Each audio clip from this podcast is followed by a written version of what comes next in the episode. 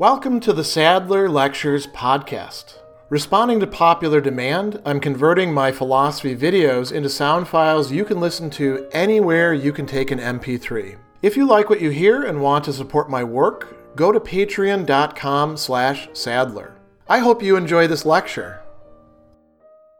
In Ursula K. Le Guin's novel, The Tombs of Atuan, one of the characters who were introduced to rather early on, who is of the same age as the main character, Arha or Tenar, is this girl Penthe, and she's in some respects on a similar track, although there's some very important differences, as Arha is. Arha is the reincarnation of the priestess of the unnamed named ones of Atuan, right? And Penthe has been given to the religious establishment. She's going to be in the temple of the god kings. So there's been for both of them a appropriation from their family life. They live together in a common area and they share a lot of experiences in common. Although as we're going to see, there are some things where they are very, very different, not just because of their characters, but also because of what happens to them. We encounter her first as a sort of playmate or explorer with young Arha. She doesn't have, you could say, the force of character. She's called gentle at one point. She recognizes a certain passivity in herself. And this shows up in the very first vignette that we have where Penthe says, Oh, you know, we've got to get back. It's time to leave. And Arha says, No, no, let's stick around. And who gets punished? Poor little Penthe.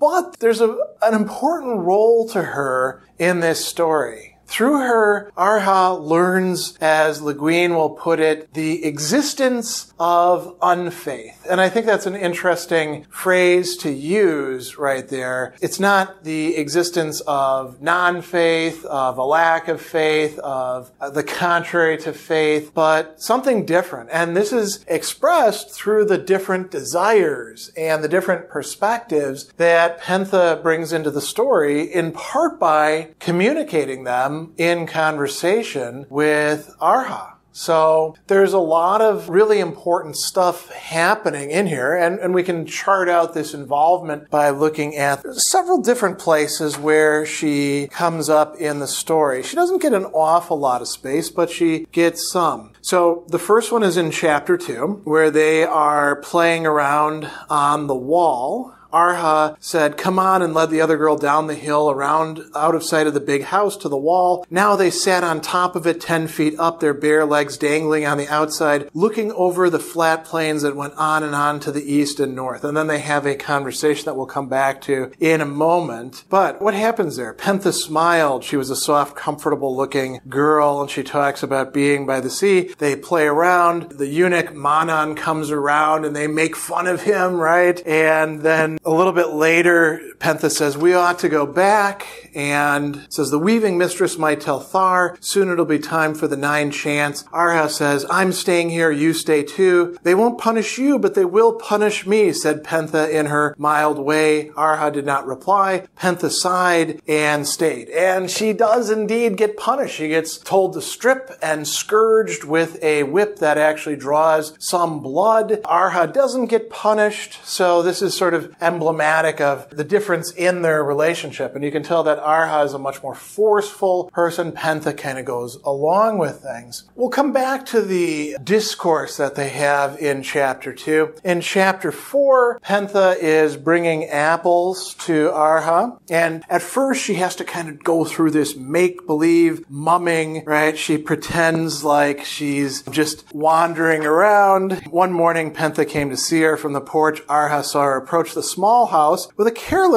purposeless air as if she just happened to be wandering that way. If Arha had not spoken, she would not have come up the steps, but Arha was lonely and spoke. Penthe made the deep bow required of all who approached the priestess of the tombs, then plopped down on the steps below Arha and made a noise like poof. She'd gotten quite tall and plump. Anything she did turned her cherry pink. She was pink now from walking and she gives Arha these apples. She also, and I won't go through the entire story here, but she recounts this very funny story about things happening, you know, one thing leading to another, and there's, you know, caricatures and pretending to, to have somebody else's voice involved in it, and they have a great laugh together. And this is Penthe bringing her not just apples, but a kind of joy. We also see Penthe being talked about in the aftermath of the earthquake in chapter 11, where Arha is reflecting on what's going on, and she says, What will they say? What will they think? Poor Penthe. She might have to become the high priestess of the God King now. And it was always she who wanted to run away, not I. Maybe now she'll run away. Tenar smiled. There was a joy in her that no thought nor dread could darken, that same joy that had risen in her, waking in the golden light. So we don't know actually what happens to Penthe in this story. What we do know is that there is an acceptance, but also a rejection of the religious establishment and the religious path that is being set out for her. And what we know about Penthe's desires is that she didn't choose the path that she has been placed on any more than Arhat did.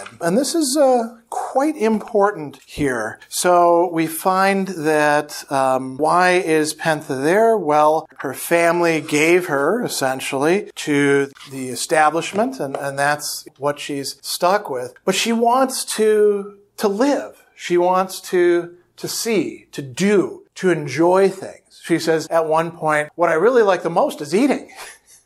you know, and that's a very basic function for us human beings, something that we ideally can all take pleasure in. She says, uh, You're strong. I wish I were strong. I just like eating, though. And uh, earlier on in chapter 2, Penthe says, I'd like to see the sea. And Arha says, What for? And Penthe says, I don't know what for. I'd just like to see something different. It's always the same here. Nothing happens. And then Arha says, All that happens everywhere begins here. Oh, I know, but I'd just like to see some of it happening. So there is a recognition on Penthe's part that, okay, all this religious stuff, there's something to it, but it doesn't really fit me. I can't buy into it as something that I would have a connection with. And a little bit later, we find this being discussed. Penthe says, I was the sixth girl my mother and father had. They couldn't bring up so many and marry them all off, so they brought me to the God King's temple and dedicated me. They had too many novices there because pretty soon they sent me on here. Maybe they thought I'd make a especially good priestess, but they were wrong about that. And Arha says, would you rather not have been a priestess? And Penthe says, Would I rather? Of course, I'd rather marry a pig herd and live in a ditch. I'd rather anything than stay buried alive here all my born days with a mess of women in a perishing old desert where nobody ever comes. But there's no good wishing about it because I've been consecrated now and I'm stuck with it. Now notice the next thing that she says though. I do hope in my next life I'm a dancing girl in Awabath because I will have earned it. And so what we've got here is she wants to enjoy vitality. She wants to see new things. She actually talks about ships at one time that she saw sailing and they were something new because they weren't just Kargish ships. So that, that's what Penthe is doing. And she's stuck in this religious life that isn't particularly appealing. And here is where Arha first encounters what Le Guin in the next chapter, chapter 5, will call the existence of unfaith expressed by her friend Penthe. So how does this work? She, she asks, doesn't the temple mean anything to you? Penthe, always submissive, easily bullied, did not take alarm this time. Oh, I know your masters are very important to you, she said with an indifference that shocked Arha. That makes some sense because you're their one special servant. You weren't just consecrated, you were specially born. But look at me. Am I supposed to feel so much awe and so on about the God King? He's just a man, even if he does live in Awabath in a palace 10 miles around with gold roofs. He's about 50 years old and he's bald. You can see it in the statues. I bet he has to cut his toenails just like any other man. I know perfectly well he's a god, but I think he's going to be much more godlier after he's dead. And so this is kind of shocking to Arha. Well, you don't, you don't take the religion seriously. And notice that Penthe does and doesn't. She's willing to see things as they are and still acknowledge, well, people think this is quite important. Arha says to her then, Well, what about the old powers that I serve, right? And Arha agreed with Penthe. She, secretly, she'd come to consider the self-styled divine emperors of Kargad as upstarts, false gods trying to filch the worship due to the true and everlasting powers. But there was something underneath Penthe's words with which she didn't agree, something wholly new to her, frightening to her. She had not realized how very different people were, how differently they saw life. She felt as if she'd looked up and suddenly seen a whole new planet hanging huge and populous right outside the window one in which the gods did not matter. She was scared by the solidity of Penthe's unfaith, and she strikes out. Now notice, before we look at the strikes out, what's going on there? Arha is being shocked out of a kind of we could call it dogmatism about the world, assuming that everybody buys into what you believe in, what you've been brought up to believe in. And so this is a, a very important turning point. Arha then says to her, That's true, my masters have been dead a long time. They were never men. Do you know, Penthe, I could call you into the service of the tombs. She spoke pleasantly as, if offering her friend a better choice. The pink went right out of Penthe's cheeks. Yes, you could, but I, I'm not the sort that would be good at that. Why? I am afraid of the dark.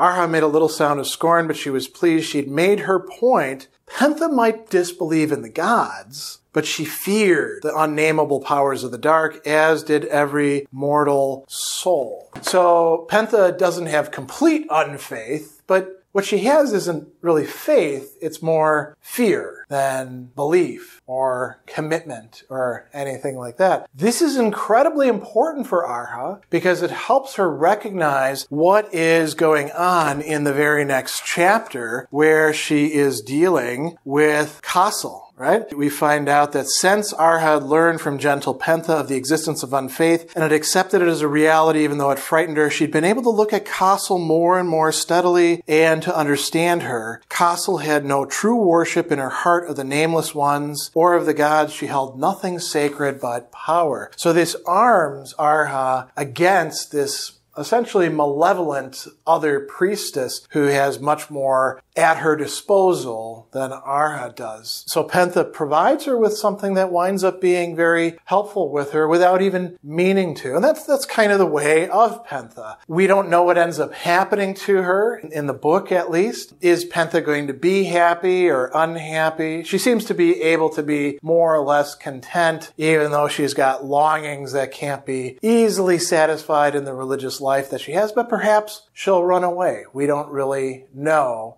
But we do know that she's important to the story.